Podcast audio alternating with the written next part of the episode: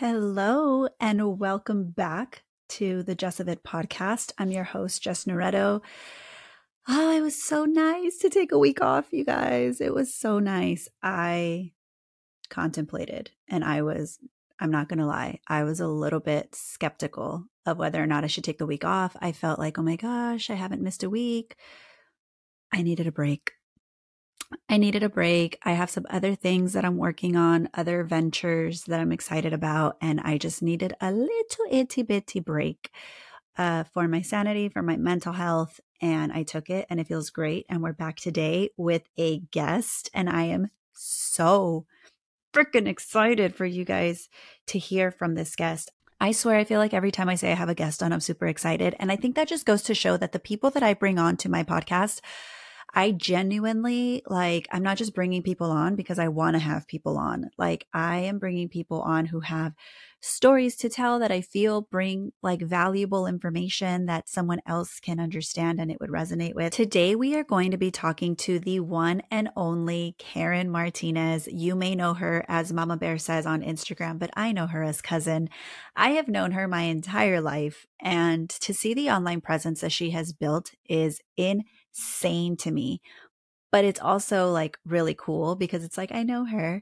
She has fifty-three thousand followers on Instagram, you guys. She is kind of a big deal, and she is here today. We are going to be talking about motherhood. We are going to be talking about mental health. We are going to be talking about cycle breaking and generational trauma and just all the things. So stick around. I really think you're going to enjoy this conversation. I am so excited and just passionate about it, um, and just really excited to like get into her brain and see what it's like to be a mom, a badass mom in the era of social media and all the things. So let's get into it. Like, I mean, do, uh, and mine aren't that far apart. Like, yeah. Mine are like, I think nineteen, yeah. like nineteen months apart, but Oliver was just a different breed of like child. And like even sleeping, like I remember I sleep trained him and I was like, oh, he, I didn't even have to like sleep train altogether because he just slept through the He's night. Good. The first night I put him in. I, These guys still oh, don't. Dude, I'm they telling still you. don't sleep through the night. Oh, I hear, me. I hear like crying in the middle of the night, and I like, Get, I've never felt anger toward a child, like toward a crying yes, child. And I'm just me like, too. dude, sleep, sleep. Yes. Like, and I'm like, I can hear Jess, my echo in the they're monitor. About to turn and I'm like, four. They're about to turn four and they still don't necessarily always sleep through the night. And they trade off. Like, like do they one, not realize? And the worst part is, is like, I like we've done, like we talked, we did the sleep coach thing. We had them on like on a good routine. And then it's like, either they get sick or growth spurts or whatever, and then it's disrupted completely mm-hmm. all over again.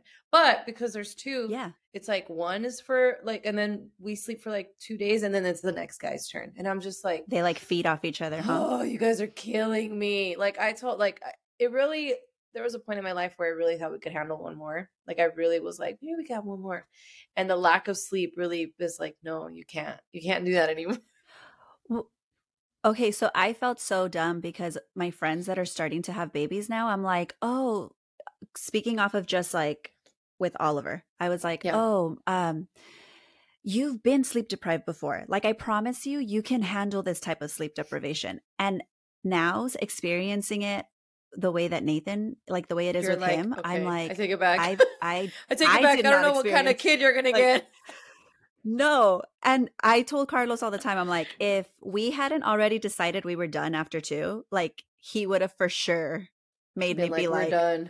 We're done after two. Yeah. yeah. It's just, I, yeah, it was like the, the weirdest thing. I, I feel like I'm a brand new mom all over again. They humble And then you. like what worked for one. Yeah. What works and for let me one tell works, you, doesn't work for the other. That it will be like that forever. I feel like I, I feel like it. it's a constant cycle of like, I got this, I got this, I got this. Oh crap, I don't then, have it. Oh, yeah. oh, I got this, I got this again. Oh wait, no. yeah. Yeah. And like I and the thing is like I need predictability. Like I need just a little bit of like I just need to know. But, and it's but so freaking hard. The crazy part like, about that is that that is all us.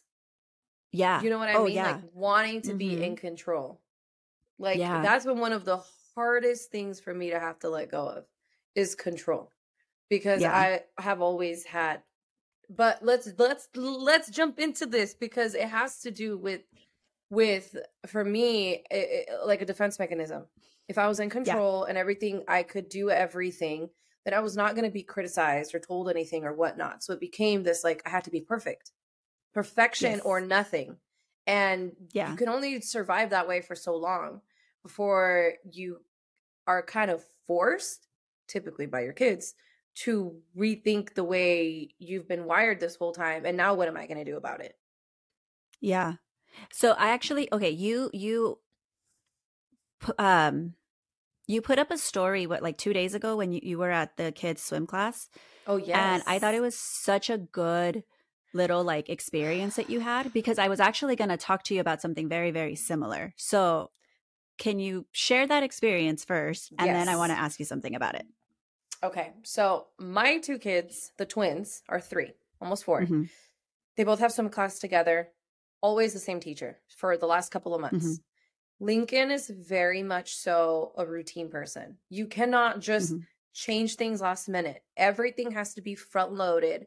Um, you just, it, it, he's very particular, and his temperament is very zero to one hundred, just real quick. And mm-hmm. we walk into swim.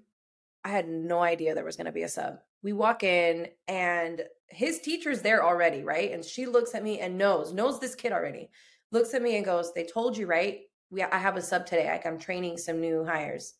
And I'm mm-hmm. like, no, no one said anything. So at this point I'm telling him, hey, you're going to have a different teacher today. And he's like, no, and starts screaming, screaming, screaming, screaming. Finally, he's like, okay, goes in the water ten minutes. And then he's like, no, gets out of the water, is screaming, crying. Like, I'm talking about, like, you would think somebody was hurting this child with the, just the yeah. high, and he has a really high pitched, and we're inside this enclosed pool and he's just screaming. The echo. And the echo. And I am just like, at this point, that's typically when I would start to be like, oh my God, they're watching me. What are these parents thinking? What mm-hmm. am I going to do? Mm-hmm.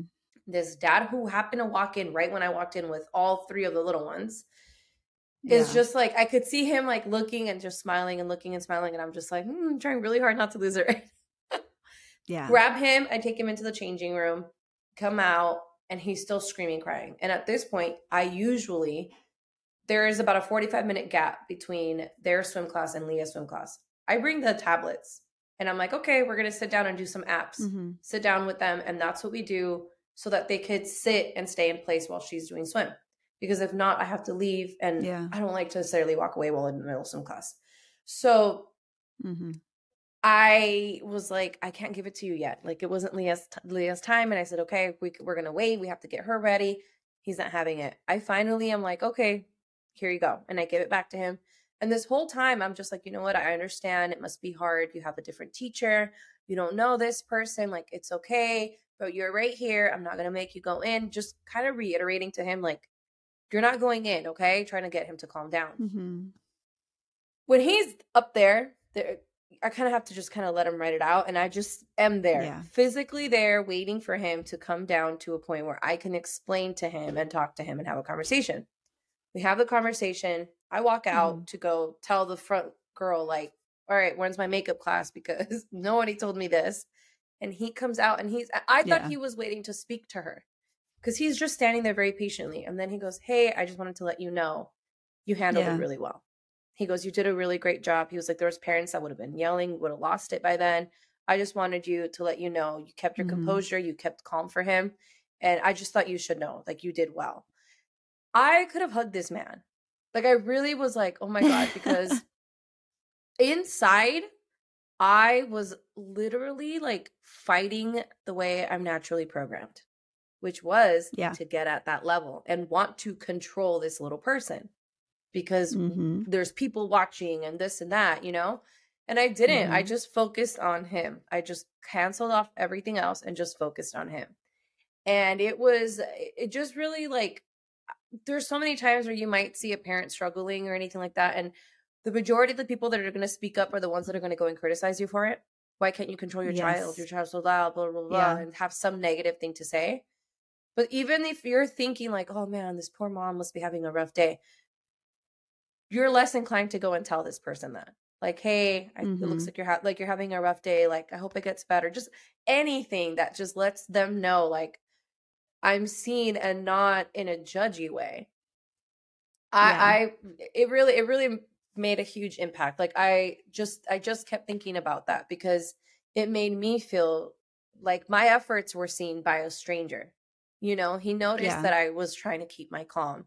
He was not. Yeah. But there was a lady next on the opposite side of where he was that was like definitely rolling her eyes and making the faces and, oh mm-hmm. my God. And I'm like, you're at a swim school for kids. Like, yeah, like, what do you expect? What, yeah. what do you expect? You know what I mean? Like, don't go out in public. Yeah. So, and that that's kind of okay, because when when I was listening to it, I was like, oh my God, I thought of two things instantly. One, I was like, before kids, I would have been the person that's like, oh, my kids would never behave like that in public. And then two, definitely the mom that was like, hey, you need to stop it now. And like, because yes. as much as I love like my parents to death, I came from a background of, you scream, I can scream louder. And that's what I, that's the urge I'm, I'm constantly fighting. And I fail a lot. So like, my thing is, how? How how were you in a situation where you you were supposed, like, therapy. Everything inside of me was like, how did she not? Because, you know, and like, because you want to prove to these other people too, like, no, I swear I have it under control. Like, I swear. And like, part of it is, you therapy. Just zone out everybody else. Um, I've been in therapy for two years. Mm-hmm. And one of the biggest things is I I came from a house of yellers, like the, the same. My mm-hmm. dad was, nothing ever really got spoken to you. Like, it just kind of was yeah. always up here. If they yeah. if you needed to listen, you know, like mm-hmm. the, you got yelled at. Oh my God, you better do what you got to do. And right. now I see the effects of that on me yeah. as an adult. And one of like the hardest mm-hmm. things that I think like our parents or grandparents, just generations prior, have a hard time understanding is like, we're not saying you were a bad parent. Like, we know that you did what you mm-hmm. could with what you had. This is not about you. Yes. Like, I, because I want to do things differently and because I don't want my kids to kind of like function the way I've had to function as an adult. Like, now I could see how those things affected me. So I don't want to do that mm-hmm. to my kid. But they take it personal, and it's not personal. Yes. It's just yeah. now we have the data. I feel like I would be a fool to ignore it. If I see this information exactly. that's coming out and saying, you do this, this is probably what's going to happen, and I'm experiencing it, why ignore it? Just because someone already did it. So where we have, we need to evolve. Like, we can't just continue to do the same right. things. So therapy right. has been one of the first things, because to be honest, until you can properly identify your own emotions and be in control mm-hmm. of your own emotions, you can't be, you're just not able to like zone out the people, because a lot of right. that, a lot of the feeling of like you, it, it, it comes from that. It comes from like the idea of like, oh my God, people are judging me and thinking I'm a bad parent because I can't control my kids, you know? And it's like, mm-hmm. who cares? Who cares? This is a random person. Yeah. Like, who cares? Like, you know what I mean? Like, I just feel like a lot of it is yeah. um, this perception, and it comes from, from um, at least for me, uh, I always had to show up some type of way with everybody. Yeah. And you kind of start to learn how you need to show up for each person. And so when you're mm-hmm. out in public like that, you need to, you might have this idea that you need to be this like, in control, I have it all together type of parent, and mm-hmm. your little people are far from able to control their own emotions. Right. You just kind of have to, you, it, it, it really is, you work through your own stuff. You work through your own stuff. And once you're able to kind of work through your own stuff, then you're able to separate yourself. His emotional response is not at all reflective of me as a parent. That right. is like huge. He, his emotions can be up here. Mine don't have to be. I don't have to mm-hmm. let him affect me like that. I can choose to stay down here, but it, it, right. it, you have to have control of yourself and realize that that's right. all you can really control. You can't control these little people. Yeah, a hundred percent. And it's it's funny that you said like the way that you grew up in a home of yellers, because I feel like I my dad was also a yeller. My mom was not. And yeah. I think I always said, like, I'll never allow screaming in my home that way. But I think the reverse happened for me. I became the yeller because mm-hmm. I wasn't going to stay quiet. So I was going to be the one who was yelling. And I don't like it. But I, I think, like, you, now you know that my kids are str- do you know why you yell? I, I don't. I Okay, I think, and I know this is wrong, because when I like think back on situations, I'm like that that like it's not the same thing. But I feel like me yelling is like establishing my authority. Yeah, but like it goes in one ear and out the other for him. For well, more so for Oliver because he's two. What I've but, learned is we typically yell when we don't feel like we're being heard. So oh yeah, for especially like you said, it goes in one ear and out the other.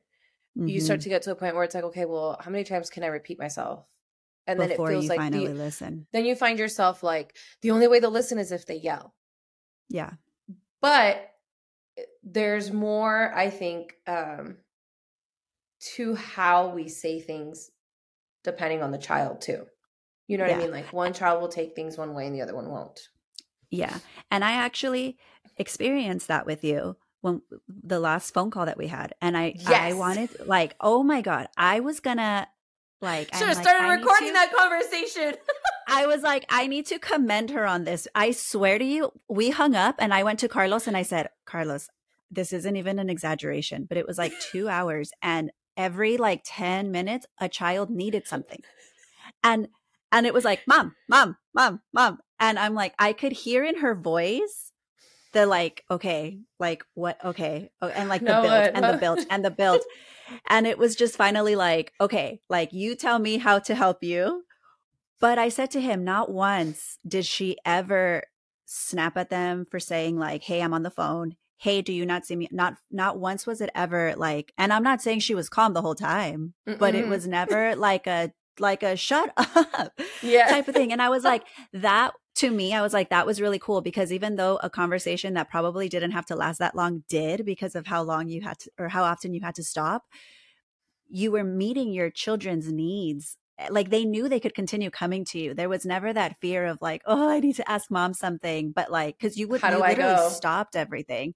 And I think that because another thing too is with you being on social media, I think it's easy as a viewer to think, oh, that has to be staged. Oh, of course. Uh-huh. Like, like, why is everything oh, so perfect? Like, oh, she's just acting. Yeah. Like, oh yeah. Okay. Okay. So to see it or like to experience it, I was like, oh, that's what it looks like in real life. Not like the perfectly scripted, you know yep. what I mean? And I was yep. just like, that was actually, but it was like a perfect example of you being one mom to one child, one mom to another child, one mom to another child. And I thought, whoa, like that was way more effective than trying to just be like, you guys have to be the kid for me that like that, that fits the style of mom I am. Yes. Type of thing, you know? Yes. Yes. Yep.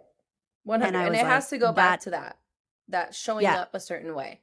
And, and yeah. I, that's been my struggle my yeah. whole life is I will be who you need me to be, but not but who also, I really am.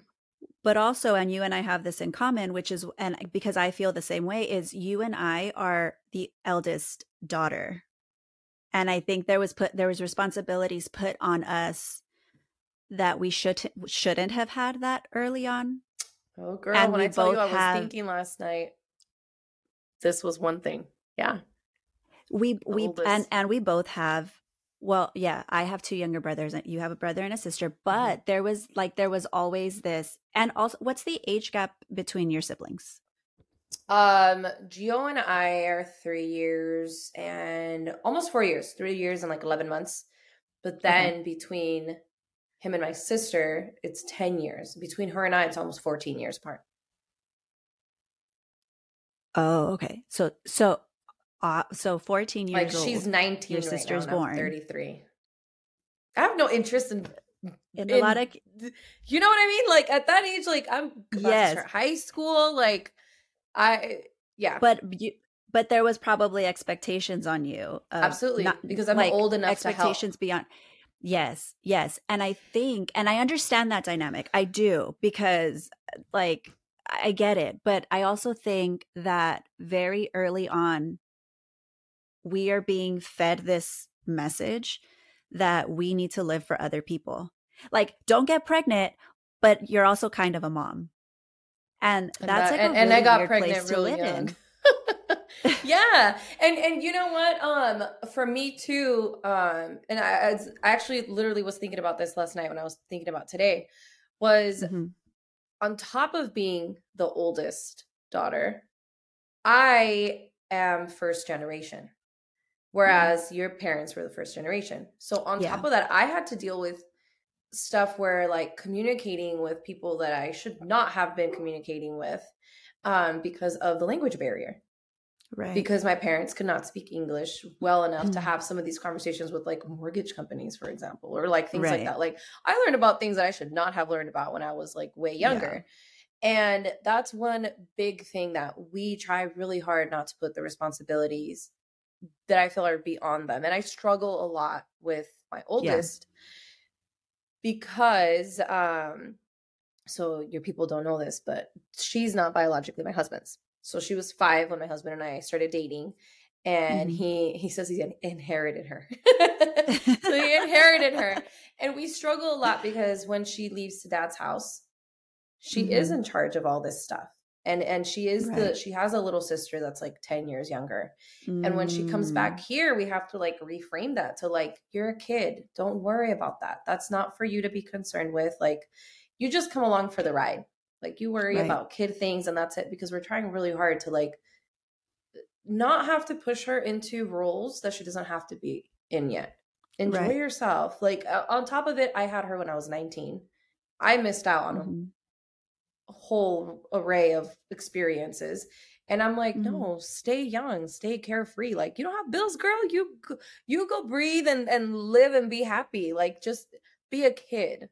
And a lot, yeah. a lot of it is that it's like, we have those responsibilities. We had roles that we have to step into, um, because we were the oldest and, and, and yeah, yeah be, be a mom and you, you know, you, it's your responsibility to take care of your brother. But in reality, it's like, it's, it's not, it's not your it's responsibility not, yeah. as a kid. Yeah. And that's actually something that my husband and I, because we, we both are doing individual therapy. And that's something that we kind of talk about back and forth, because when we have like just like our conversations at the end of the day or whatever, mm-hmm. and we'll talk about like our families and like what's going on within our families. And I tell him like, you know, it's not our job, because he's an older, he's the oldest too. Mm. And I tell him like, you know, it's not our job to fix their problems. And he's like, yeah, but, and it's like, no, I know it it's sounds really harsh. Like, I know it sounds like, but it's Ooh. Like, we don't have to jump in. And I do that. I have like, I have a tendency, and sometimes it's really hard because like my mom and I were not close when I was a kid. Like, she was very much so like with my brothers. And then I was mm. very like, I was like a daddy's girl. Yeah. And it wasn't until I became a mom that she and I started developing like a, a much better relationship. And I tell Carlos all the time, like, she and I can now, because there's like a level of equality between she and mm. I now, because mm-hmm. we're both wives, we're both moms. And sometimes she'll share things with me and I take it as a daughter and not so much as like a peer. And I want to jump in and like, or like I stress over it or whatever. And I'm like, why do I care about the way that a more mature marriage is like operated? Like, that's not my marriage to jump into. And to, to make that uh, conscious decision with your own kids, like it, it's really hard. To not because, because we I, don't I catch we don't myself boundaries boundaries right. is like the biggest thing. Is I feel like we were not raised to say no or no. to draw lines. There was no, no and then if you and, do yeah. feel really bad about it. Yeah, then they, you like get, or you you get them. Guilt tripped about it or like whatever. And that's mm-hmm. one of the things. Like for me, actually, I feel like it's I've actually separated from my my. parents and my brother, like the relationship with them. And like, mm-hmm. we've had conversations about this, especially with my yeah. brother, like lately. And it was just like, for me, um, they're all still very much intertwined. Like mm-hmm. with, like with what happens with my brother and his family and, my, and, and so on and so forth. And for me, I had to draw a big separation. And one thing that I think, yeah. um, it's hard to like, adequately explain without feeling like I'm going to hurt their feelings or anything like that is the mm-hmm. idea that, like, this is my family now. My yes. four kids and my husband and I. Yes. That's our family. And now you guys are the extended family. And these yes. people go first. This is my Always, bubble. Yeah. And then, it, but I also think, and, and I, I know this just from the dynamics within my mom's brothers and sisters and everybody, they are still very much yes. so intertwined with each yes. other. There are no really no real boundaries like between them. And, and I feel like part of it is like a cultural thing for us because, mm-hmm. you know, Mexicans, we be like this all the time with each other. All the time. Yeah. All the time. And so for her to understand that, like, I'm sorry, but like, that's not my priority anymore. And I'm not going mm-hmm. to get overly involved. That's been a hard adjustment. And I don't think that it's, um, I don't think that they see it the way that I, or the reasons why I'm doing it. They take it very, very personal and like, um, they get hurt by it. Whereas for yeah. me, it's like, I can't take on our problems and your problems and my brother's. And like, I can't do that. But we were never mm-hmm. raised to say no. And that's been one of my biggest struggles with every part of my life, is being able to say no and not feel yeah. guilty about it, to not feel right. guilty about putting myself first. Because it is true. If we don't take care of ourselves, we can't take care of anybody. Mm-hmm. But taking care of yourself was not encouraged. It was not like the, like I think about in the future, if my kids decide to have kids, like what I, what type of grandma I would want to be, yeah. how would I support them? You know what I mean? Like yeah. at that point, they're the ones in the trenches, not me. My kids are yeah. growing it out, you know? So yeah. how am I going to be to be able to support them and also teach them that, like, you can't say, no, mom, you need to back away and stay, you know, yeah. back off a bit. Like, I need some space. We weren't raised to do that with anything. I over attend to, and I, I'm working really hard not to say yes to a bunch of stuff that I have no business saying yes to. I yes. am now consciously looking at my calendar and being like, there has to be at least one weekend where we don't do anything. I don't care. Yeah. I have no birthday parties, no nothing.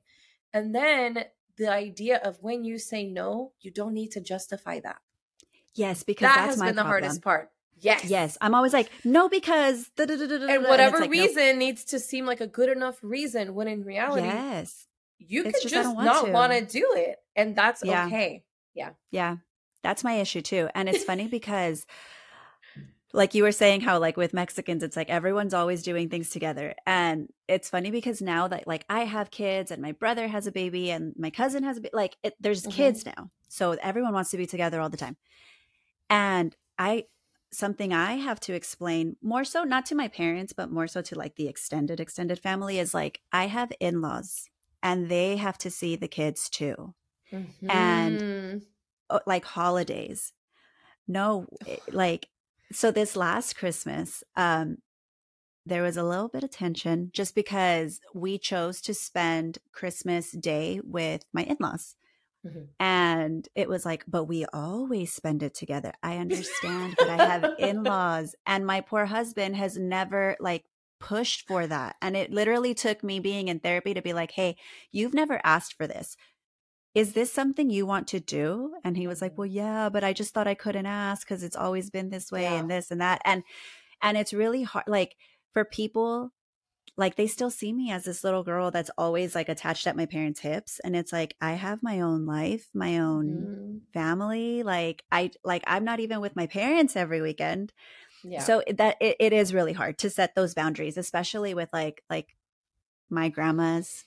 And it's really hard to like not hurt those feelings and stuff. But at the same time, it's like, like, I, I don't want to do this. Like, I don't want to live the way that I saw my mom live. And it's funny because when I had Oliver, I, I remember there was one day Carlos was like, hey, do you want to go get ready? Just get ready. And I was like, I can't get ready. I'm a mom now. And he was like, what? What, what is that? And I was like... like moms don't get ready. But that was just this like idea that I felt like I became a mom and I chose to become a mom. So I didn't have a right to. So you had to like, you can't complain because this, no. these were your choices. No. Yeah. And I was like, So, and it, it's taken a lot of work to be like, I, you know what, I'm going to go do this for myself. And I used to, my self-care used to be doing my hair and my makeup. And now I'm like, no, like that's not self-care. Like that's some, I have to do that. That's hygiene. Like, no. Mm-hmm. Yep. And it's, that's been hard too, to not feel guilt over, like if I hear everything. The kids. Yeah. And I'm like, and it happens often where I'll yep. like, I'll be doing my own thing. And then I hear the kids and I come running and Carlos is like, what are you like? I, I got, got him. Them. Go. Like, go. But I also didn't control. grow up in a home where my dad, like oh. my dad was very much so a provider, but he yeah, was not like a, he wasn't like a in there with us type of thing. And it's hard for me. Carlos is like the most involved dad like I've ever like seen. And it's hard because I'm like, oh no, he's doing too much. Like he's the dad, he shouldn't. And it's like, why? Why not? Yeah. Like, yeah. And, and see, like I, I was the same way. And I think like with my, my, my dad, it was the same thing. I mean, to this day, like that man is working all the time. And yeah. then, yeah, my dad too. Um, yeah, like they're always working.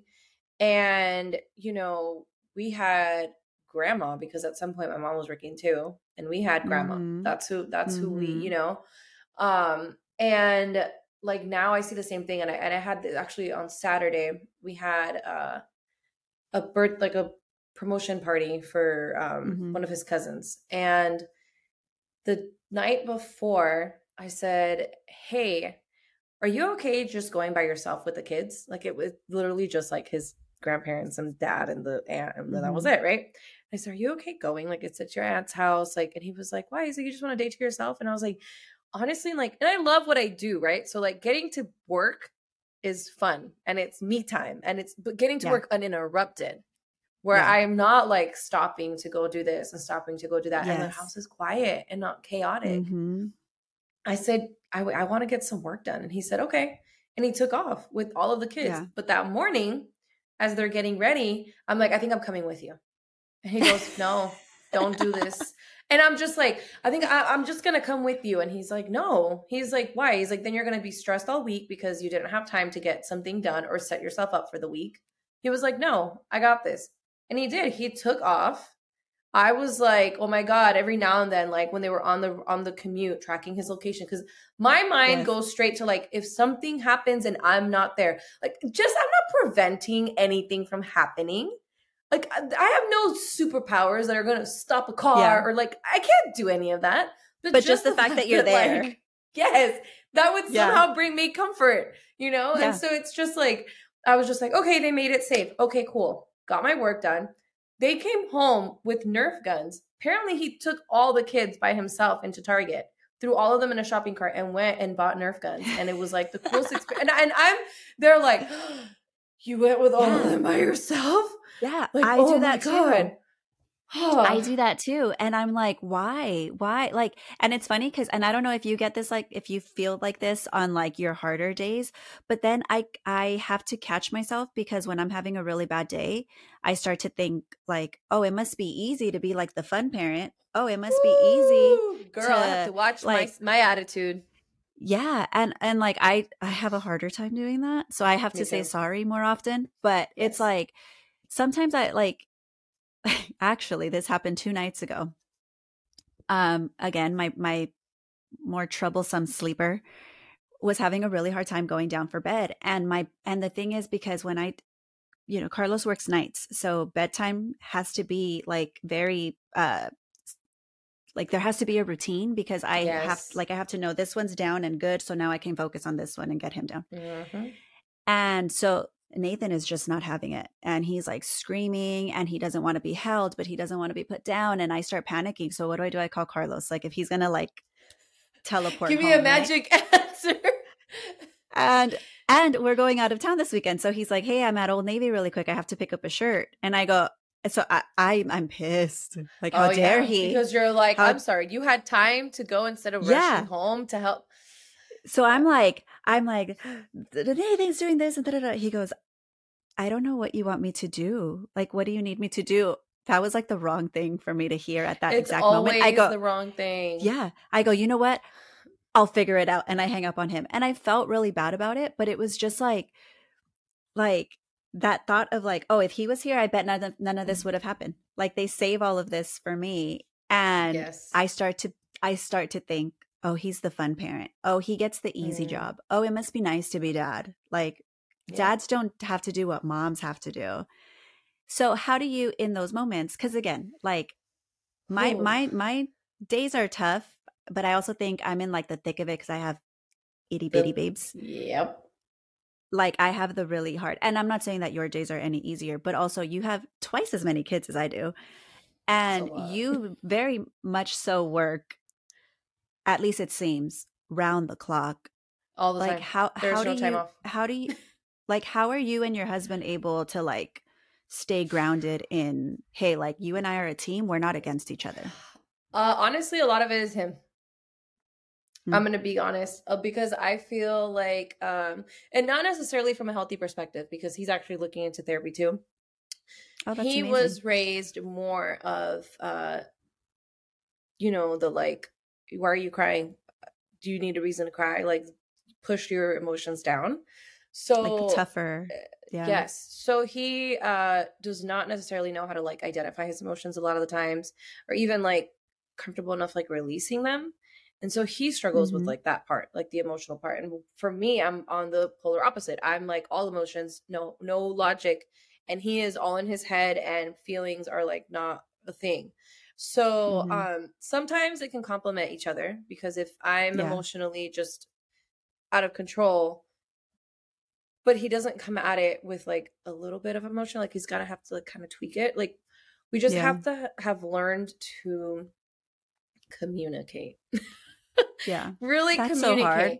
And it is. And actually, my last therapy session last week was about this idea where I was feeling super overwhelmed. Um, the kids had been, I swear they were sick all school year.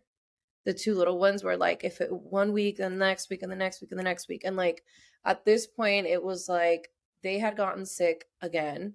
And I was super frustrated because mm-hmm.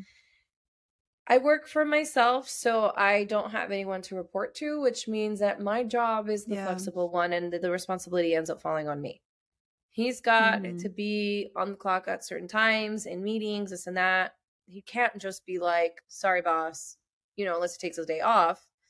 Um, yeah. And it You're the default up, parent. I am. I'm the default parent. And I end up um, overstimulated.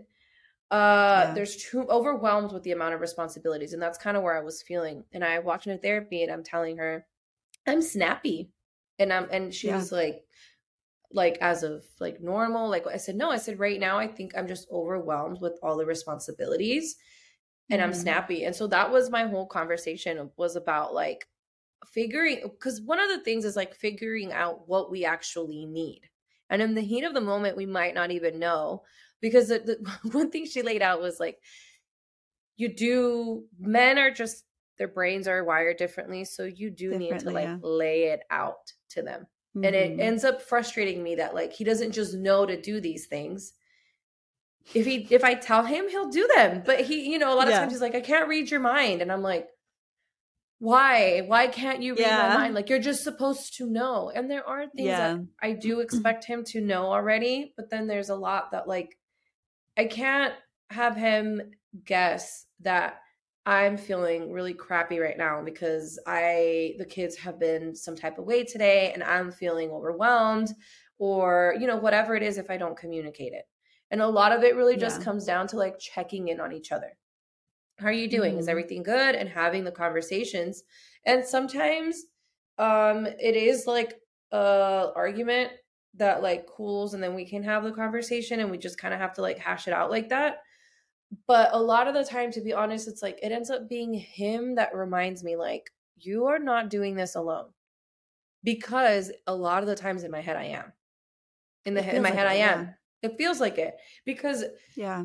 And this is just something that I just don't think that they will understand. It's just like the mental load that we carry. Yeah. We just, mm-hmm. we just do. Like, I'm the one sitting here yeah. like, okay, what do I have to prepare for the next school year? Okay. Like in two months. What do mm-hmm. I need to do? What do I need to make sure that we have and this and that? If I make this man a list or a schedule or whatever where it's out and I go, this is what I need you to handle, he'll take care of it. Yeah. But I get frustrated with like, well, why don't you know that we're supposed to do all these things? Because even creating that list or that schedule, that's a lot on you. That's work. Yeah. Exactly. And that's another, that, yeah, that's kind of our issue too. Cause Carlos is very like, what do you need help with? And I'm like, you realize you asking me, you just gave me an additional task to like, now I have to figure this out and tell you. Yeah. And that's, that's a really hard balance. I, I sometimes feel like I suffer more for that reason because I'm just like, forget it, I'll just do it myself. Um, but, but yeah, it's really hard. I actually, it's funny because how you said, like, a lot of times it's your husband reminding you that you're not alone.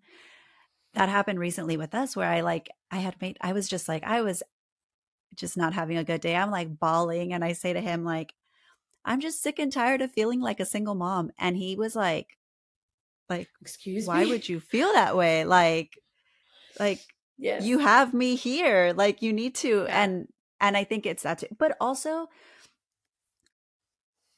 in our homes, like the load was on our moms, like they were the ones who, and it's when, so when I had Oliver, I said to myself, and I think it was like something that I've stood by, but I'm almost a, a upset that I've done that. I, I've stuck with it for so long.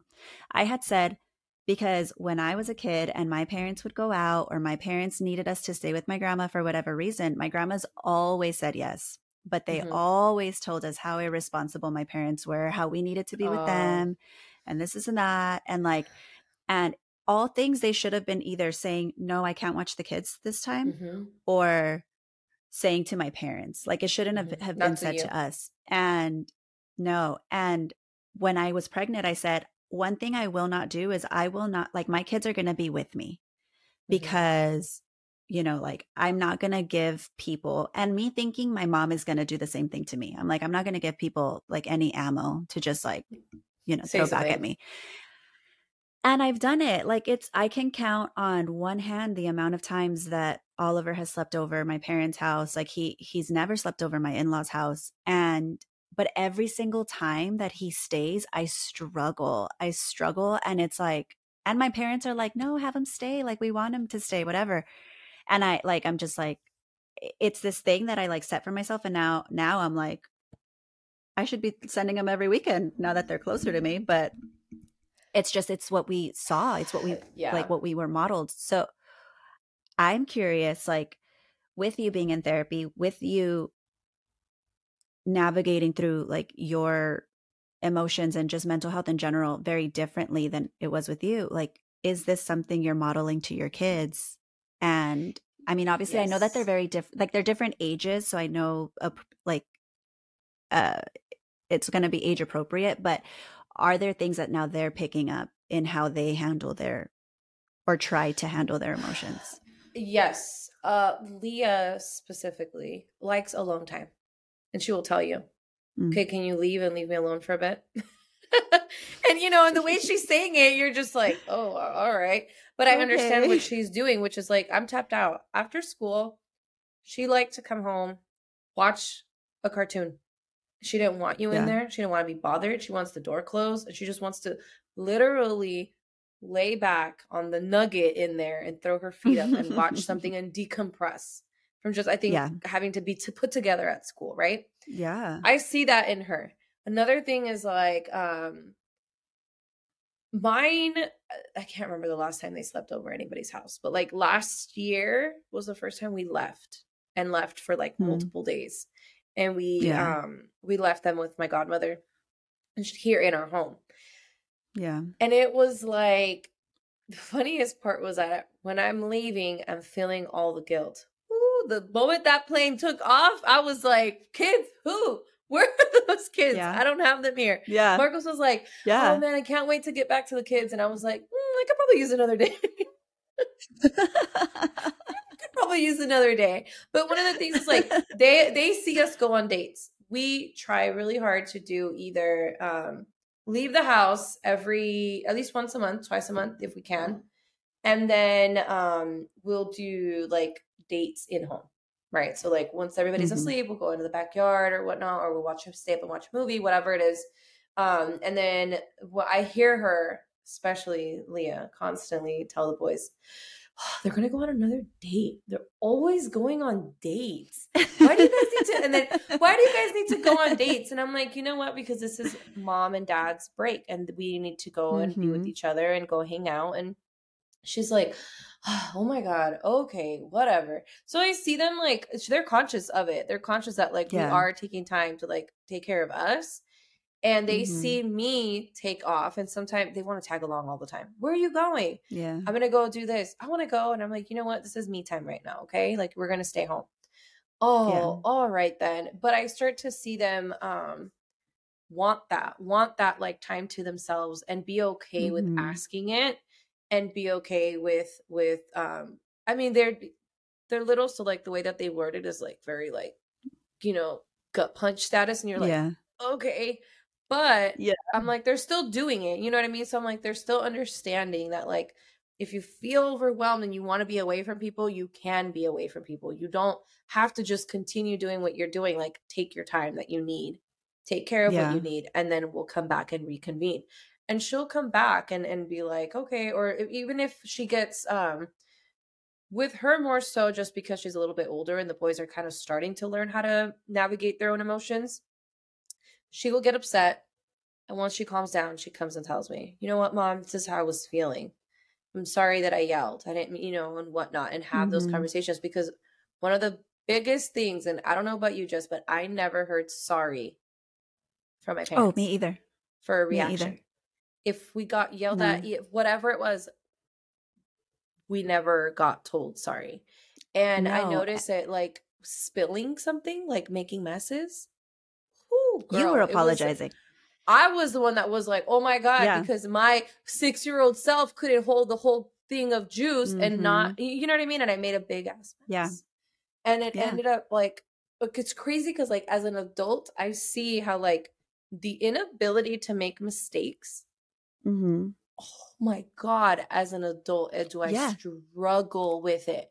And we had one, Same. there was, there was one day, and this was like, I, I still think about this day because it was like one moment where I, I think it was the moment where I was finally able to like really relax with Marcos, because mm-hmm.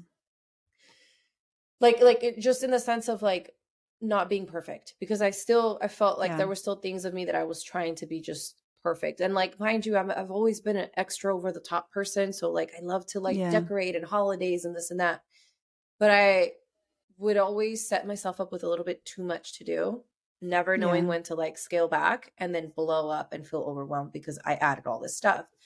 So yeah. there was one day we went to IKEA to go buy, I think we went to go buy, it was a bookshelf. We went to go buy a bookshelf. Mm-hmm.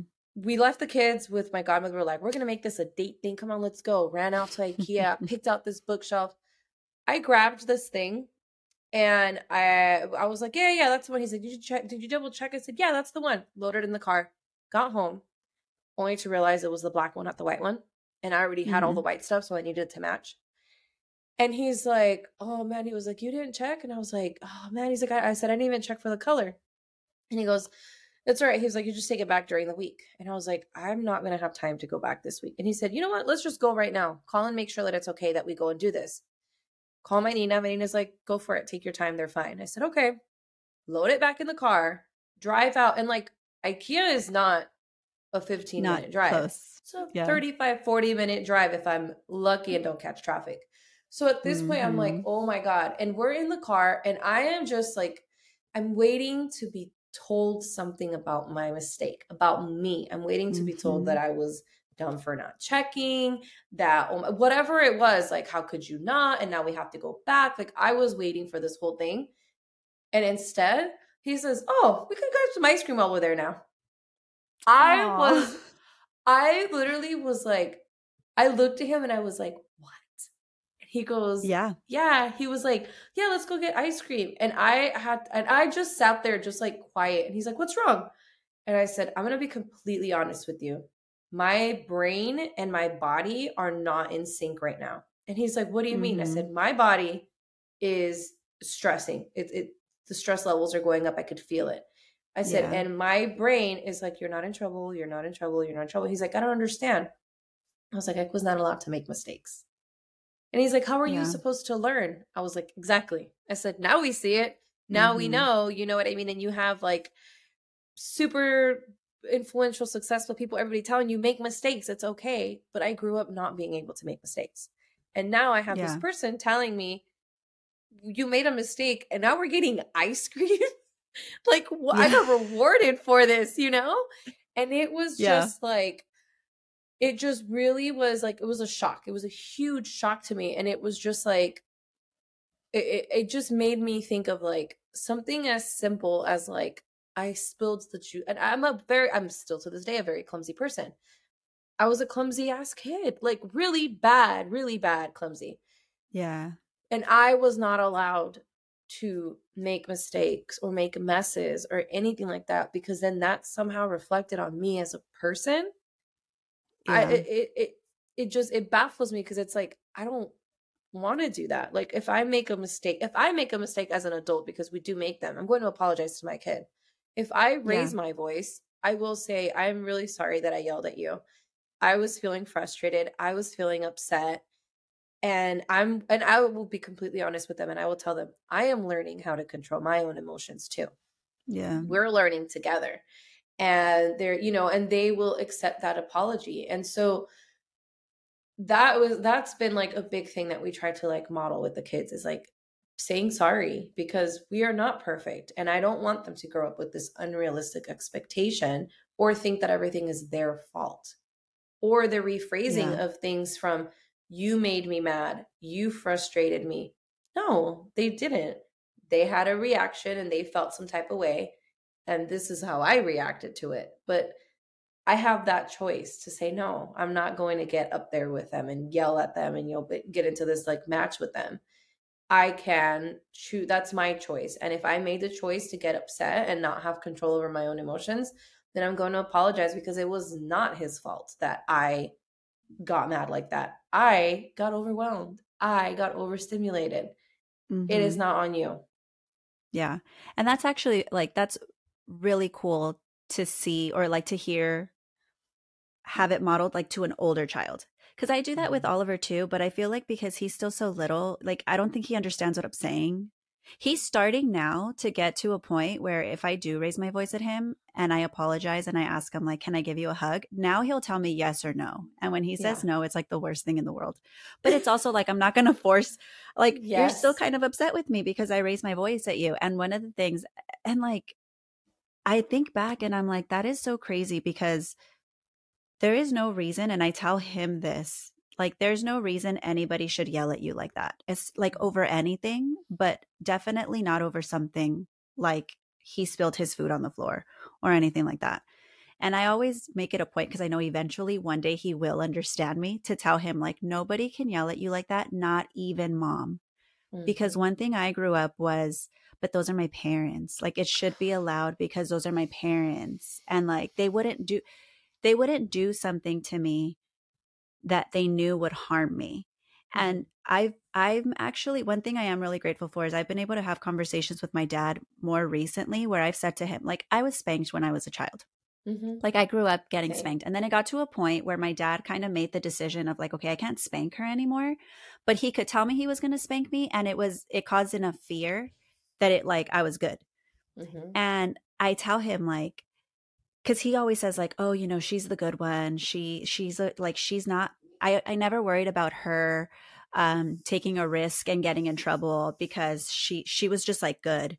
Mm-hmm. And I would tell him like, now as an adult, everything that you praised me for has actually held me back, because I'm so afraid to challenge authority, so much so that I've had multiple jobs where I've been mistreated by like a supervisor mm-hmm. and I've taken it because they're my superior, or like I don't stick up for myself even amongst like friends or family, where I'll feel like you did something to me that wasn't cool, but I'm just going to take it, I guess, because you're yep. my friend, like, you know, yep. and and I think that's that's one thing that's huge that I want my kids to know, like challenge me, like tell me, mom, you okay, yeah, mom, I made a mistake, but I don't like how you talk to me. Like, yep. I don't like that you said one hundred percent. It to me like this. Were you ever, um, w- did you get in trouble for talking back? Oh my God, you couldn't talk back. You could not talk back. It was, um, no. There were times where it was like, if you talked back, I remember like, I think you had to do this like once or twice where I got like popped in the mouth. Never again. Yeah. After that, it was yeah. like, you just could like not, a... you could, mm-hmm. yeah. And it was that, that was it. And that was, we were spanked also. And we were like, it was to the point where like, I, and I, and I always tell my parents this, like, I didn't listen to you because I respected you because you spanked me. I didn't listen. I, I listened to you because I was afraid of you hitting me. I, I, yes. I didn't follow yes. the rules because I was like, oh my God, I respect my dad. You know, that, no, it was because I was like, oh my God, I don't want to get hit. I was afraid but of you. But in return, yeah. it made me sneaky. It made mm. me sneaky. I was the sneaker. The st- and, and I mean, I, my mom doesn't know half of the stuff, but it's like half the time when I said I was at so-and-so's house, we were at so-and-so's house. Then we were going to a party and then we were like so much that happened because yeah. And, and, and I think to like now as a parent, like I think to myself, like, oh my God, the things that could have happened while I'm out and yeah. who knows where. And my mom doesn't even yes. know where I'm at. Yes. Yes. Because I yeah. didn't want to say what I was doing or whatnot. And I think like, and now we tell, you know, the oldest one's thirteen. So she's starting mm-hmm. to like want to go to the friend's house and this and that. Yeah. And I tell her like, no matter what, tell us. Tell us where you're at. Tell us who you're with. Yes. Like mm-hmm. I will come and get you and you will not get in trouble. But I need to know where you're at. I said, because what if something does happen? You don't even know where your kids are yeah. at. You don't even realize your kids are there or yeah. whatever. And and it was like, we couldn't, yeah. we couldn't talk back. We couldn't disagree. Everything had to be, uh, tell them what they want to hear. Literally tell them what they want to hear, mm-hmm. whatever it was. Well, there was some made up story that I was going here when in reality I was doing something else. That didn't matter what it was. It was like, I, you had to show, well, for me, I had to show up the way that they wanted me to show up, which was she can do handle on her own stuff. We don't have to take care of her. She's responsible. Mm-hmm. She's blah, blah, blah, blah, like all this stuff. And I did not realize it until now. I was very much so like depressed when I was mm-hmm. like a teenager, like, like yeah. older wise. Like I even think about like my first relationship and girl, you remember him. Remember we went to the mountains for my birthday? Yes, yes, yes, yes. I found my scrapbook the other day and I was like, oh my gosh, I need to show Jess these pictures because it was us and Big Bear for my seventeenth birthday. This boyfriend yeah. that I had was verbally abusive. I was in that kind of relationship. At mm-hmm. sixteen, and I got into it at fifteen, six, like three years of this. Yeah. What business did I have as a kid going through that? None, but it was like, yeah. I didn't know how to leave. I didn't know how to say no. I didn't know how. And you couldn't to talk to your parents like, about it. I couldn't talk to my parents about it. And there was no way for me, like, how am I supposed to stand up for myself if I mm-hmm. and, and and be able to say the way he's talking to me is not right. If this is the way I'm talked yeah. to all the time and I'm supposed to just accept it and sit back and be like, okay, because my parents are the ones that are talking to me like this or, or whatever it is. Yeah. And it's funny because I, so I, I was also in a verbally abusive relationship, but I was older. I was twenty one, I believe. And it was only, I was only in it for like a year. But I, so for me, the, the, what happened was I had had my very first boyfriend in high school and my dad had finally like caved and let me have, had, uh, have a boyfriend. And here I come with this like image of what like a relationship should be. And like, mm-hmm. oh, we're going to get married and we're going to like do all, like all these things. And, you know, you make adult decisions thinking that a relationship is going to last for a long time and it doesn't. And I grew up feeling um, like, like you had to live by the rules of the way my religion t- like brought me up. Ah, uh, yes. And, yeah.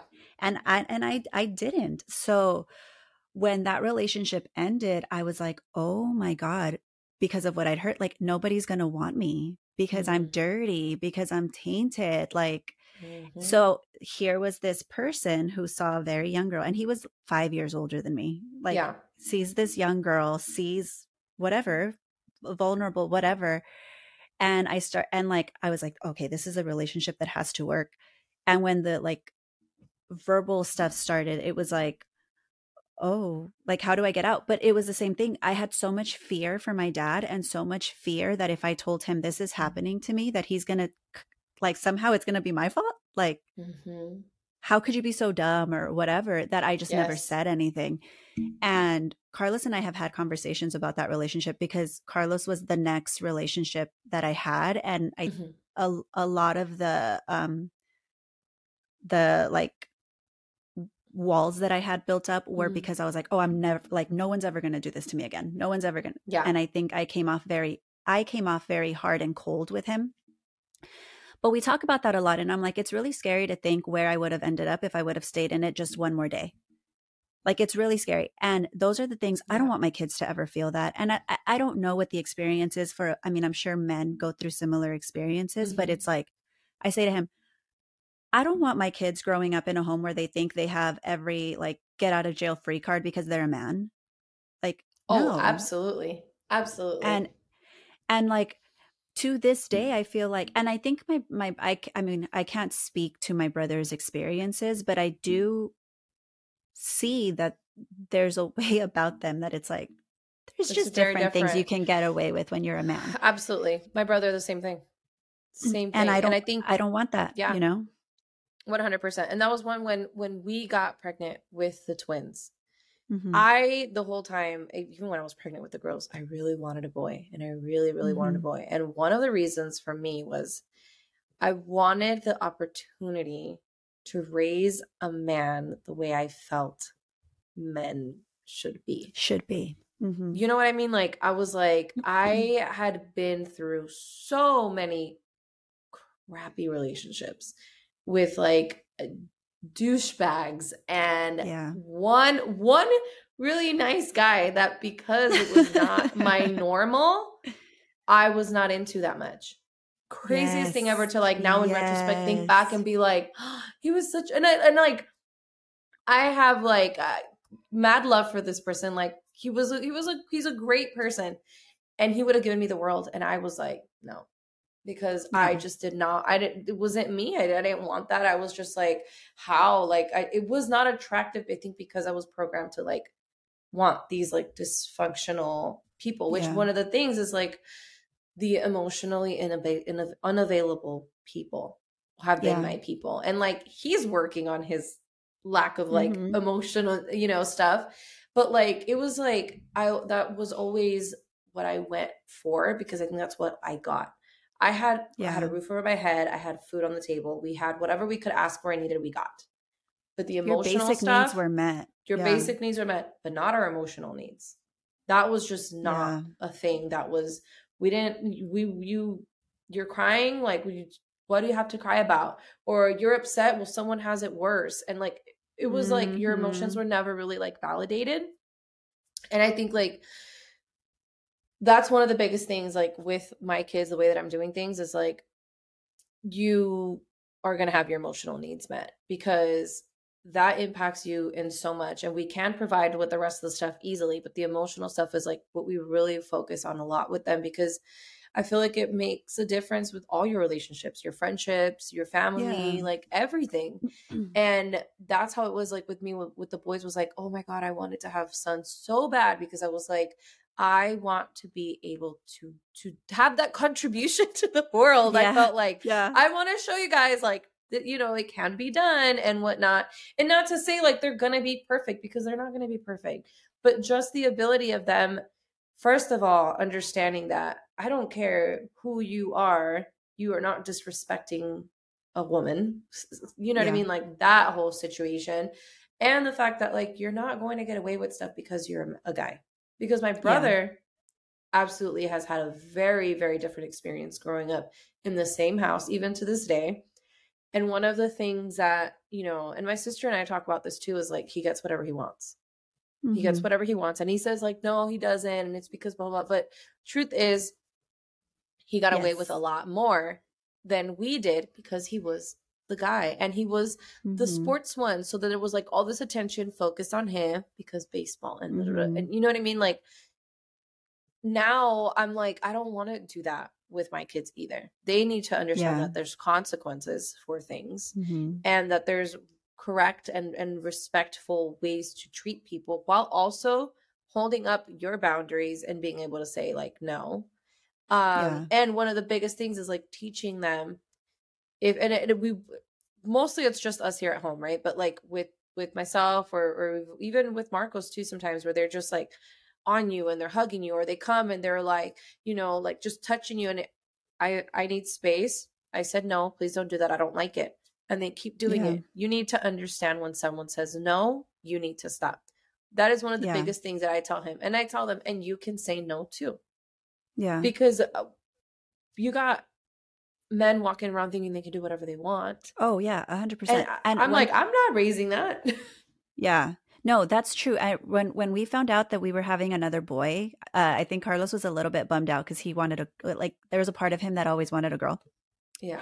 And he's like, one day he tells me, Jess, I feel like, and I don't know if this is like weird or not, but I feel like God sent me two boys because I like, like I'm going to raise good men. And I was like, no, that that's like a hundred percent how I felt. Mm-hmm. And I think part of the reason why I was really reluctant to have a daughter was because at the time I was like, I can't look into a little girl's eyes and teach her how to stand up for herself when I don't know how to do that yet.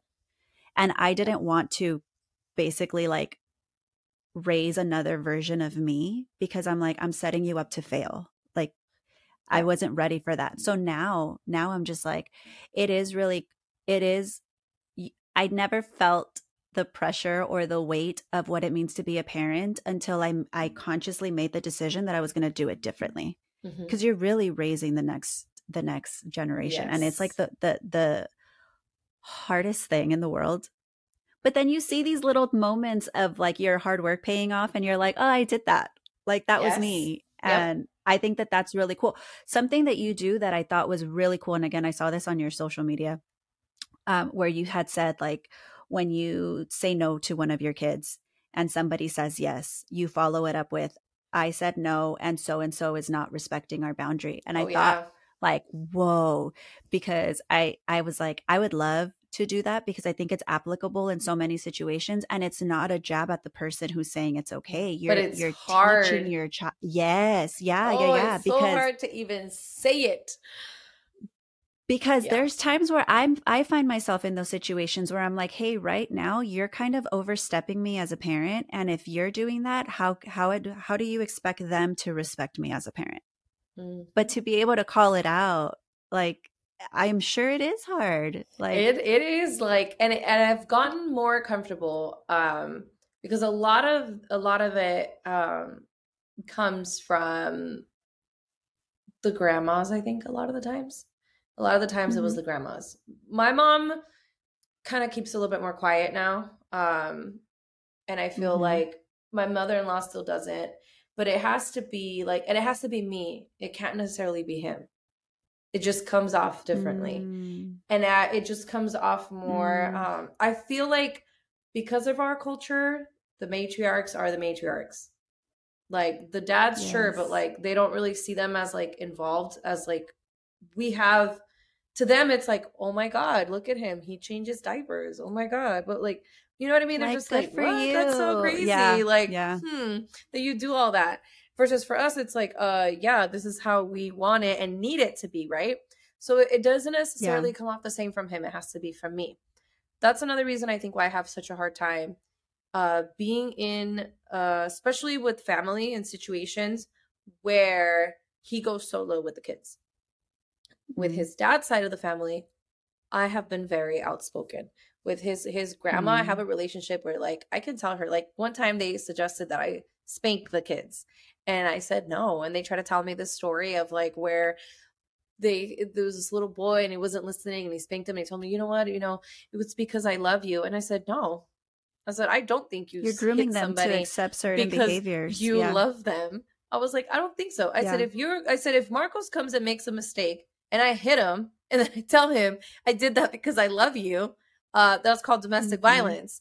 But you see it yeah. that way with an adult and you don't see it that way with a child. Yeah. I've been able, I think, to be so straightforward with them that it made me more comfortable in kind of being able to do it in other areas. However, when I deal with my mother-in-law's side, it's very different because they are all mm-hmm. very um, alpha females.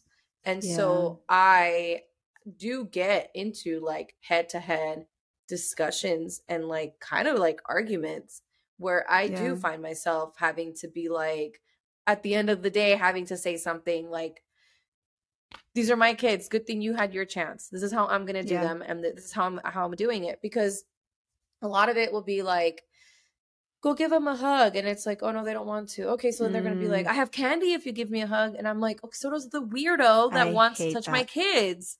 Like, you know what I mean? Like yeah. the, the understand, the thing that they, that I think they don't understand is that whatever we model as their family and as their, their, um, first uh, experience to the world is what they're going to generalize as being normal and okay. So yes. if it's okay for grandpa to trade a candy for a hug, then it's okay, it's okay for, for somebody stranger else. To, you know what I mean? Like that whole idea. Yeah. And being able to say it comes from a place of anger usually. To be honest, mm. at that point, I feel like, no, I don't think so. And one of the hardest things for me was like, you, you've known me for as long as I can remember. Yeah. I was always assertive. I was confident. Yeah. And she, she yeah. just, when I became a parent, it was like the freaking floor under me just was like shaken up. Mm. And I didn't know how to do that anymore. I all of a sudden felt like a child again.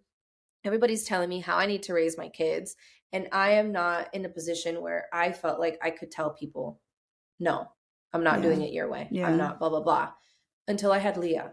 When I had Leah, mm. that's when I kind of became a little bit more like that. But when I started therapy, it was like the really, the big shift was because at that point, it was like, I was in a conversation with a therapist where I was telling her, like, I used to be confident. What mm-hmm. happened? Like, why am I not confident now? And it was like, I tied the confidence to like independence and having everything together. And when I started yeah. to struggle with my day to day, just with like my anxiety being so bad, I felt like, who am I to be confident? Who am I to go and, mm-hmm. and, and be assertive about my kids to somebody else when like, I can't function really. I felt like I couldn't function. Yeah. And I had to just be like, no, like they're still your kids. They're still your responsibility. They're still yours to protect because everybody can love them and whatnot, but at the end of the day, they're yours and they're your responsibility. And, and you are going to be the one that's up late at night worrying about them when they're out or this and that. I want to know that who my kids are when they go out into the world, whether I'm around or not, is, is what I, what I feel makes a good human and, and yeah. just like kind, kind, accepting, like, you know, assertive and, and know that it's okay. And that who cares if this uh, older lady said that you were being rude, like don't be mean, but yeah, stick, you know, stick to your guns. And, and it, and it's just in dealing with the older people in general, because we were raised to follow the rules and not question authority. Even as moms, we second guess what we can and can't say to people when at the end of the day, there are kids. Yeah. Like, you know, yeah. like we're just, we're just wired to, to bend over backwards for people and do what everybody else wants us to do and whatnot. And it, it just, it just got to a point where it just was like, how's that all serving me? It's not.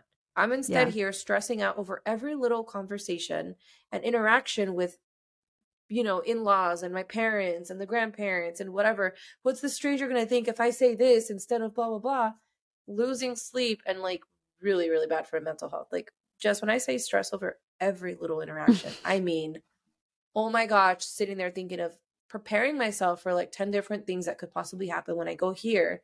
And how am yeah. I going to be verbally prepared to like have some sort of smart response, some sort of justification, anything mm-hmm. other than these are my kids and this is how I'm doing it. You need to yes. respect it. And the biggest line that has just stuck with me from the very early on in therapy was you don't need to agree with it, but you do need to respect it. And that's been like my go-to. That. That's been my go-to. Yeah. We'll yeah. leave you with one, one because, bit of Yeah, that's that's it. Boom. That that was the one. No, if you took that. anything away, take this. Yeah. I love that. And honestly, like, oh God, I could talk to you all day long. I first of all, I I want to applaud you because what you're doing is incredible.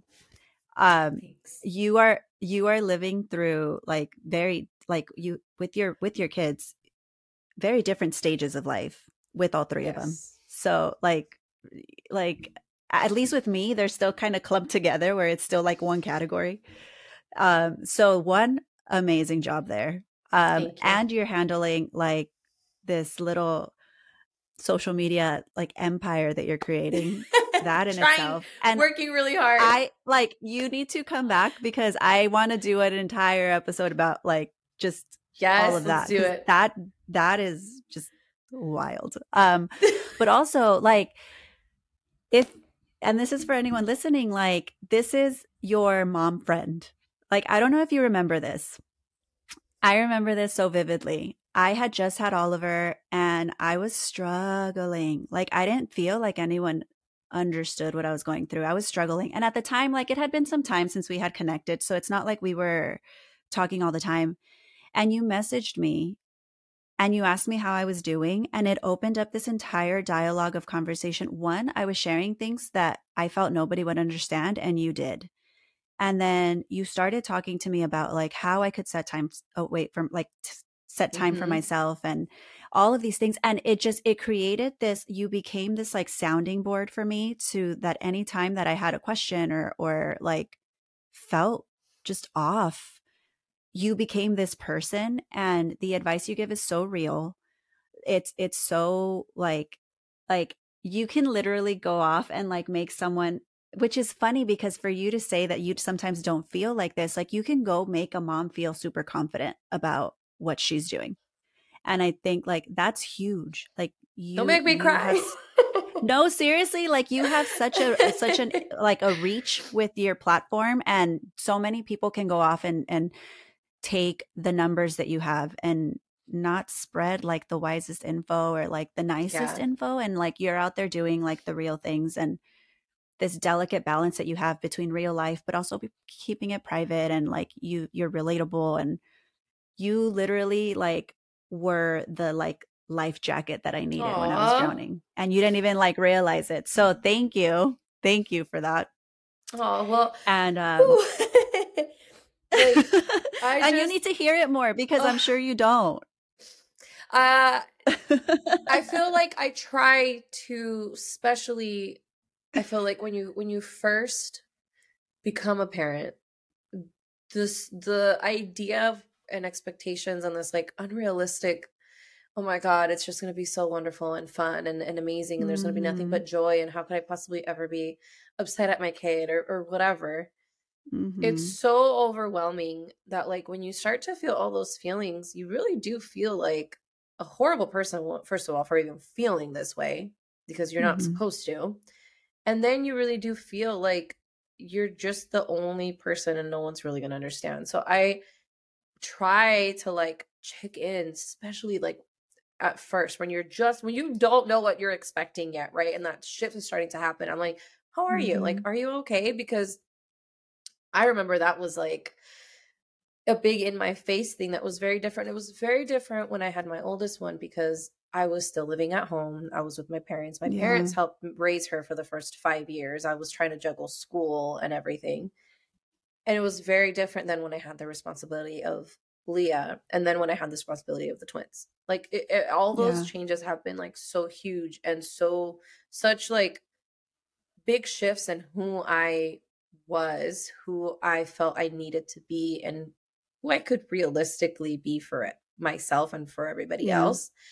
And it was just like, one of the biggest things is like, I don't want to paint this pretty, but isolating picture, especially through my work. Like, yeah, if I lose it, I'm going to tell you, because you have no idea the like amount of people that come on when I, if I'm having a hard day and I share it and come on and are like, oh my God, you made me feel so much better because I was having a really crappy day and I was feeling like the worst mom in the world. Yeah. And then they, you know, or, or, yeah. and I, and I, and I constantly audit my social media and ask, like, why why are you yeah. still here? What keeps you here? And it's always the same thing. You make me feel not alone. You make you're relatable. Like, mm-hmm. and it, mm, have, being a mom can be incredibly isolating. And, and yeah. especially when you're navigating things like this, which is not trying to repeat the same things that have been happening for generations, then you're really at a point where there's only so much you can go to your mom, your aunts, your family yes. members, because there's gonna be an area where they're just not going to understand where we're coming from. And that's just, you know, you also have to be, um, like, I'm empathetic to the fact that, like, they also have uh, almost like a limit to what yeah. they allow themselves to be aware of and conscious yeah. of and accept. And mm-hmm. they have, the capacity is just not there. And we are trying to build that capacity be- for us and for our kids. And that is extremely isolating when you're not just trying to do what everybody else is doing. So you're fine just talking about everything to your family members because they're going to understand. You're trying to do things completely mm-hmm. different. Who am I going to go to that's also trying to do things completely different? Well, you, part of it, you don't know. You, you, you, yeah. you, you don't know, like, who's doing things that way, who's doing things this way, when you're going to say something that rubs off wrong with the other person, and you're just like, with the oh, other person. Snap, you know, I, you know, maybe mm-hmm. that's not how you find yourself in conversations where you're constantly having to be like, well, for me, or like, maybe not for you, but like, yes. you know, because you're trying not to hurt the other person or upset the other person, or feel like, um, if they don't connect the same way with changing these generational cycles, does that mean that they're not going to want to be around me or be my friend or this and that? Mm-hmm. And it, it it just makes it all more isolating to not want to repeat those same things. So yeah. I'm here. You know that I'm here. My, my phone is always open for you. Uh, for real. Like, it, it really is. Like, I, I, I feel your struggle, and, yeah. and it's like, you have to, we have to consciously build our village. It's not this automatic thing that just happens. You have to yes. find your people yes. and make your circle of the people that really do understand you to a point where you're comfortable enough with, with being you yeah. and sharing your, your mistakes and vulnerabilities. Um, and I wanted to tell you, and I, I know I told you this before, but that I'm really proud of you for doing this, because it's a big jump. And I know you Thank had you. been wanting to jump into the space some way or another for a while, and you hadn't done it. And when you were like doing it, and yeah. like now you've been doing it, I'm like, oh my gosh. Like, I feel like you have to like rip the Band-Aid off, you know what I mean? And then, you then do. you just, you just roll yeah. with it. And, and I just want yeah. to tell you that that's awesome, because it's not easy to talk about things. It's not easy, especially when you have these conversations and you're talking about the way your parents raised you and this and that, because you don't want to hurt feelings. But then these are your experiences, and this is your truth, and you have yeah. to just own it. Yes. Yes. Oh my gosh. I'm so happy that you were able to spare some time with us, because I know your schedule is so Absolutely. busy. Absolutely. But we'll schedule another one. Yes. We need to, we need to do like a follow-up, check in and see yes, how we're all we, doing. I know. How, how is this? Hit me up in the middle of the summer when I've already, right now I'm two weeks into summer break and I feel like I'm killing it. We'll see it another two. The curveball is going to come. Oh, eventually. always, always, always. Never fails. Well, before, before I let you go, um, I I have some like mutual friends on my Instagram that follow you, but for those that don't, where can people find you? At Mama Bear Says, um, M A M M A B E A R Says, um, on social media. You can find my blog. I am everywhere, and I am your uh, your everyday relatable mom. We need to make shirts now. Come and find me. That's going to be the next thing, is shirts. Oh my God. Well, thank you so, so much. I've already taken too much of your time. You're um, good, you're good. I love you. Love you thank too. You. We'll talk soon. Thank you Bye. for coming on already. Bye.